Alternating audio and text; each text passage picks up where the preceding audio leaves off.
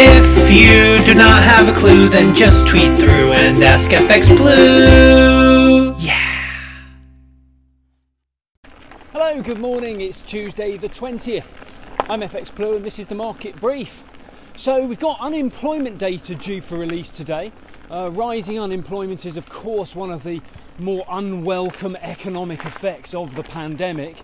Um, and many businesses have seen their cash reserves dwindle during the lockdowns. And although Sunak was rightly praised for the speed and success of his support plans for the economy, furlough must come to an end. And Sunak's next challenge will be, of course, how to stimulate the marketplace effectively.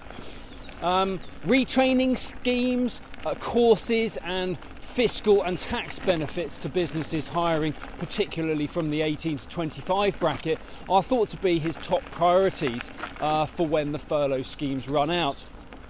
As the economy reopens uh, and begins to recover, it will become more obvious which sectors require the targeted support going forwards. Uh, but those who can't make the new normal work commercially will naturally add uh, a flow of unemployment over the coming months. Meanwhile, in the market, though, sterling saw a significant rally against the dollar yesterday. Uh, we topped out at 139.95 yesterday, and we held on to most of the gains overnight. We opened this morning at 139.90. And it was a similar story against the euro too, where we saw a high of 116.45. We opened this morning around 116.10.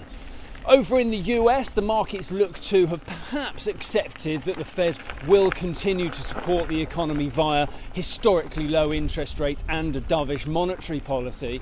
Um, the Treasury will, of course, continue their fiscal support, which means the economy is likely to grow significantly this year, but rising inflation will remain a major concern.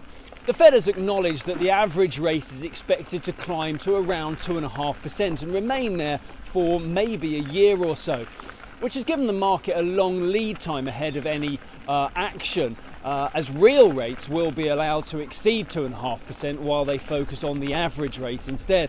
Under normal conditions, this would be a big gamble, but with the unprecedented level of support the economy needs, it looks like it may be the right approach. Um, and also, while it's not the sole intent to weaken the currency, the current mon- monetary policy should also benefit international trade with the weaker dollar.